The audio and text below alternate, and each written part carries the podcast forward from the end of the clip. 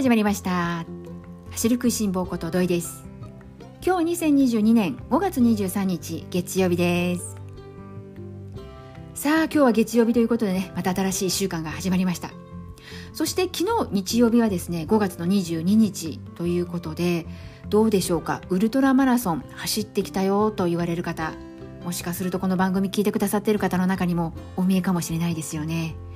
昨日5月22日はウルトラマラソン、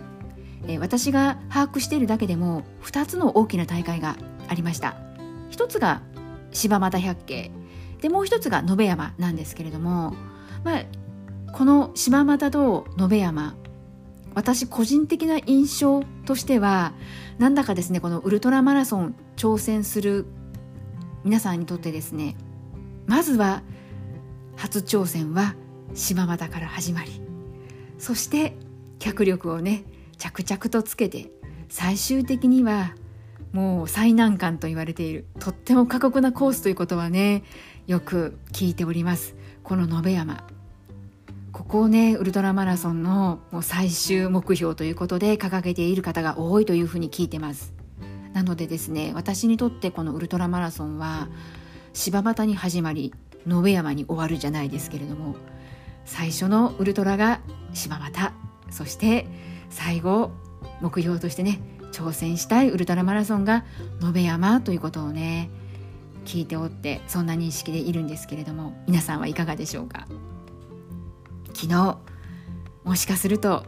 初めてのウルトラ挑戦で柴又走ってきましたという方もねお見えでしょうし、ウルトラをねこれまで何本も走って、やっとついに昨日最難関の野辺山走ってきましたという方もねお見えかもしれないですよね。本当皆さんお疲れ様でした。私自身まだこの100キロというねこのウルトラマラソン、この世界はね未知の世界なので、まずはこの挑戦をしようとする、走ってきた、もうそれだけでもね本当にすごいなって思うし、私はですね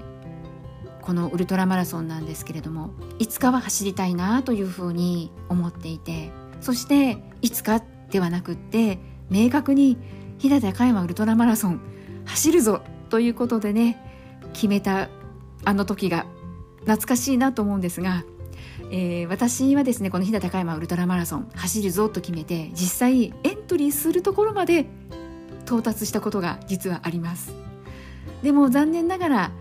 開催が中止となってしまって、そこで走るチャンスを逃してからね、今年も残念ながらこう走らないという決断もしましたし、ウルトラ挑戦できずに今のところね来てます。私にとってねこのウルトラマラソンなんですけれども、この未知な世界すぎてしまって、なんだかこう口でね100キロ100キロっていうのは簡単なんですけれども、さぞ大変だろうなということもなんかこう分かる部分もあるんですが、ただそれは私の勝手な想像の世界の話であって、実際ね100キロ経験したわけではないので、一体どんな世界なんだろうという恐怖もありますし、でもなんだかこうドキドキもありますし、だからなんだかやっぱりねその一度は挑戦してみたいなという気持ちは今でもやはり持ち続けてはいます。そして飛騨高山ウルトラマラソンなんですけれども、こちらは毎年ね6月に開催される大会なんです。で、私は今年走ることは断念というかエントリーすらしなかったんですが、その大きな理由の一つがウルトラどころかフルマラソンも走れていないという現実があったからです。今年フルマラソン走ることができたら3年ぶりのマラソン大会になるわけでして、なのでねこのフルマラソンですら時間がね空いてしまったので、そこでねいきなりウルトラっていうのは現実的じゃないなと思って、そこで、今年はねフルマラソンを楽しむ年にしよう、そしてその先にウルトラマラソンということで、うまくいけばなんですけれども今年はフルマラソンの完走、そして来年はフルマラソンプラスウルトラマラソン初挑戦するぞというところでねやっていこうというふうに考えているわけなんですよね。そうやってね今年はフルマラソン走るぞということでね、楽しみにしていたんですけれども、この番組毎回聞いてくださっている方はね、すでにご存知だと思うんですが、私が当初ねエントリーする予定だった11月に開催される岐阜県の揖斐川マラソン、こちらがですね、今年はフルマラソンが中止ということでハーフマラソンだけ開催ということに、ね、なってしまいました。それでね、もう私はとっても残念で、揖斐川マラソンは私にとってはね、本当にこう思い入れのある、私が初めてマラソン、フルマラソンというね競技、このフルマラソンに挑戦した大会でもあるので、なんだか私にとってはこの切っては切れない存在というか、そういうね揖斐川マラソンだったんです。その揖斐川マラソンのフルマラソンが中止というのはとてもショックな出来事ではあったんですけれども、それでもですね、やはりフルマラソンどこかで走りたいという気持ちは強くて、それでこの揖斐川マラソンに代わる何か大会にエントリーするぞというところで、どっかいいとこないかなと探し続けていたわけです。ね、そして今日本題にしたいことはというとですね、ありました。やっとエントリーできる大会が見つかりました。前回はねこの番組の中でも、ね、エントリー見つからなくって難民になってますってことをねお話しさせていただいたんですけれども、やっと見つかったんです、その大会はですね、三重松阪マラソンです。私は愛知県在住ということで、今回このフルマラソン大会エントリーするにあたって、この条件としてね、日帰り参加できるマラソン大会というところで探していたんです。そしてありました。お隣にありました。三重県でね唯一フルマラソン開催される三重松阪マラソンですね。やっぱりありましたよ、探せばちゃんと。そしてね、まだエントリーも始まっていないということで、せっかくね見つけましたので、私と同じようにですね揖斐川マラソン、フルマラソンね走る予定だった方で、次のね大会が見つかっていないよという方ももしかしたらお見えかもしれないので、今日はね本題の中でこの三重松阪マラソンご紹介をしていきたいなと思っております。早速なんですけれどもね、この三重松阪マラソン開催の日程の方がまず12月の18日日曜日です。なのでね、私が当初予定していた揖斐川マラソンの、おおよそ1ヶ月後ということなのでね、先よりはやっぱり後の方がね気分的にはちょっとホッとするかなというところではあるんですけれども、12月の18日に開催されます。制限時間が7時間ということなのでね、比較的この都市型マラソンはね7時間制限が多かったりもするので、初フルマラソン挑戦という方にもね、十分おすすめできるマラソン大会なのかなというふうにも感じております。で、このフルマラソン定員がね7000人だそうです。そしてエントリーの方は先着順ということになります。で、このエントリーの日程の方なんですけれども、先行エントリーが5月の29日から6月の7日火曜日までです。そして一般エントリーの方が、6月の8日水曜日から始まるということなので、私はこの一般エントリーをねする予定でいるんですけれども、その間ねまだもう少しだけ時間はあるので、ギリギリまでねせっかくのいい機会なのでいろいろとね他のものも調べてみてもいいかなというふうに思ったりしています。そしてこの先行エントリーなんですけれども、この三重松阪マラソンなんですが、いくつか種類がありまして、まずはねよくありますけれども地元の方優先ということでね、市民先行枠というものもあります。そしてグルメな方、松阪牛が大好きだよっていう方にはですね、松阪牛をセットにしたプラン先行枠がね設けられていて、松阪牛をねこうセットにした、エントリープランもありますし、あとですね松阪牛ではなくて、松阪の特産品のお土産をセットにしたという先行枠もあります。あとはこの宿泊プラン付きということでね、こう宿泊の予約もセットにされた先行枠というのも用意されていたりするので、なのでこの三重松阪マラソンはこの先行枠がいろいろな種類が用意されていて、ここも楽しめるのかなというふうにも思ったりしました。私はですね、少し考える時間、検討する時間も欲しいなというところで、一般枠6月8日からの一般枠を狙っていこうかなと考えております。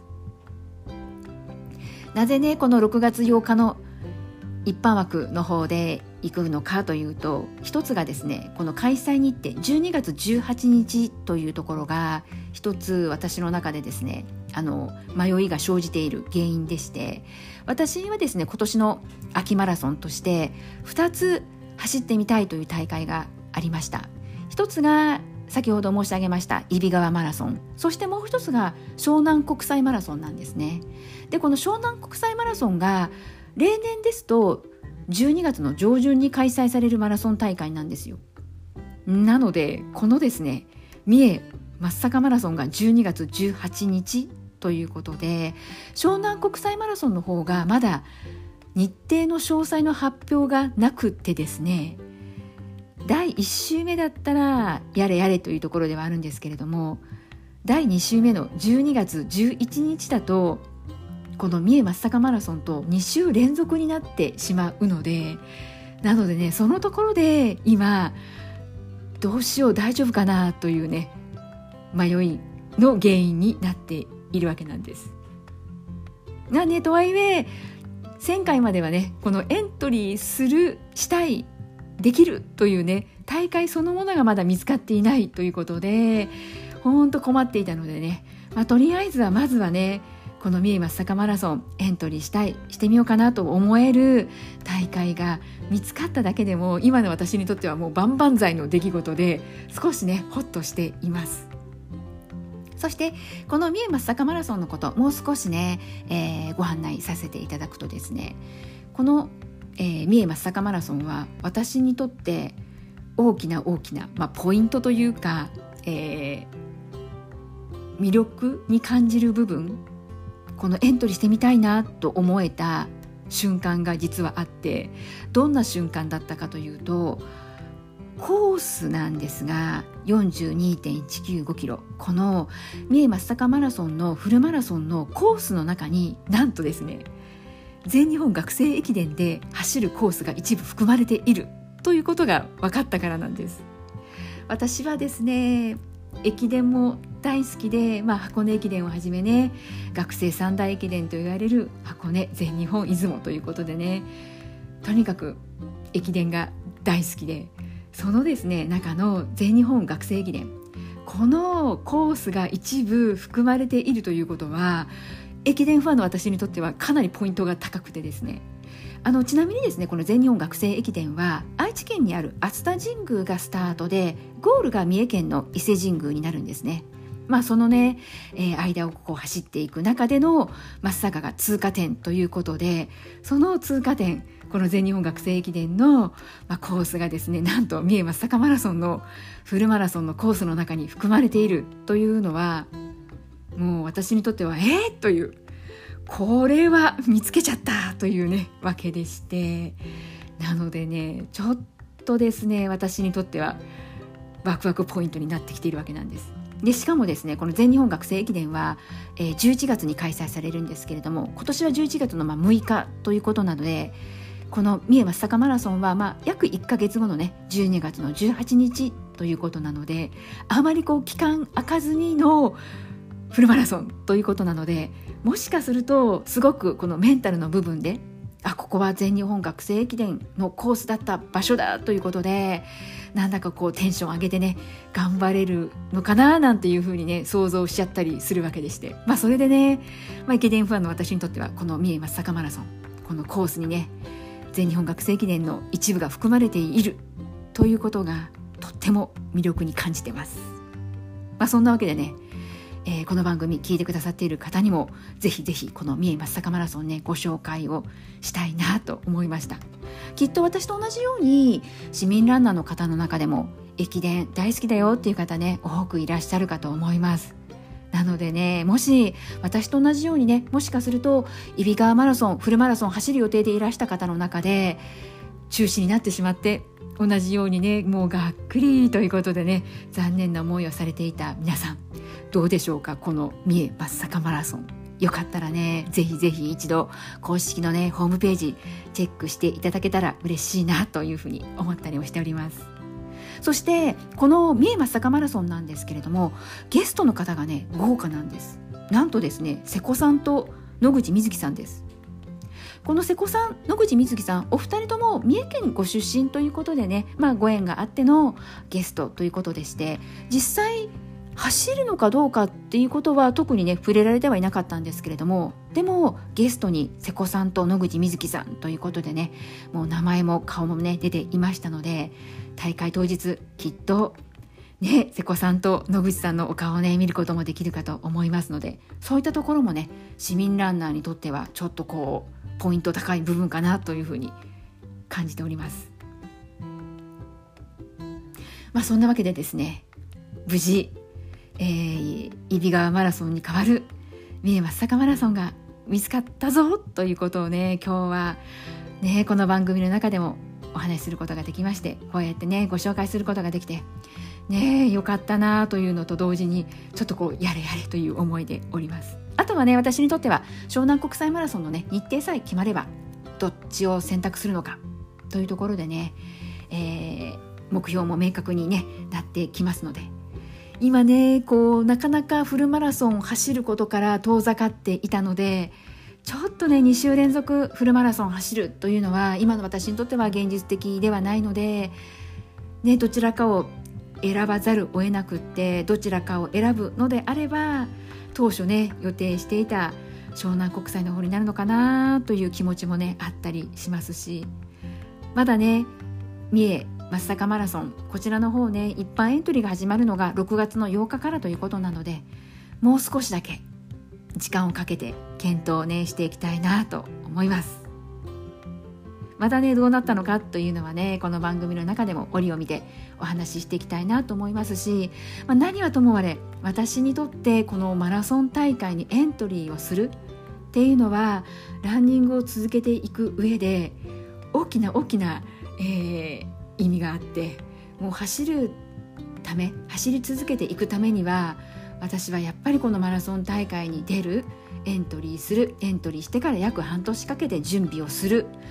ね、このマラソン大会で無事完走するためにこう走る。で、その本当の最終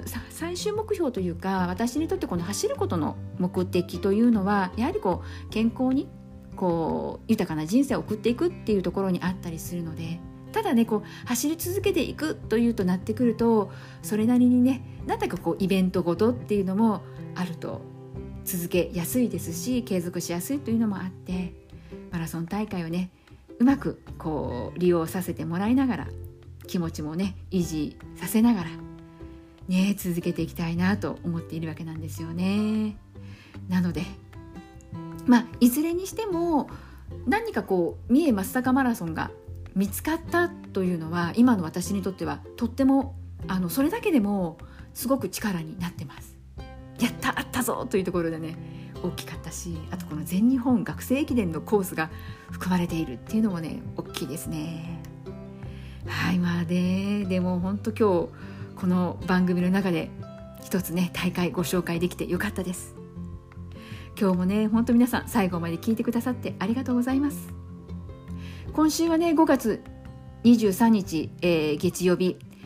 最終週ではないんですよね。5月最後の週というわけではないんですけれども、でも5月元気にね目標を超えて、そして6月につなげていくためにも大事なね1週間になってくるかとも思いますし、とにかく楽しく走る気持ちをね保ち続けながらね、進んでいくっていうのがね大事ですからね。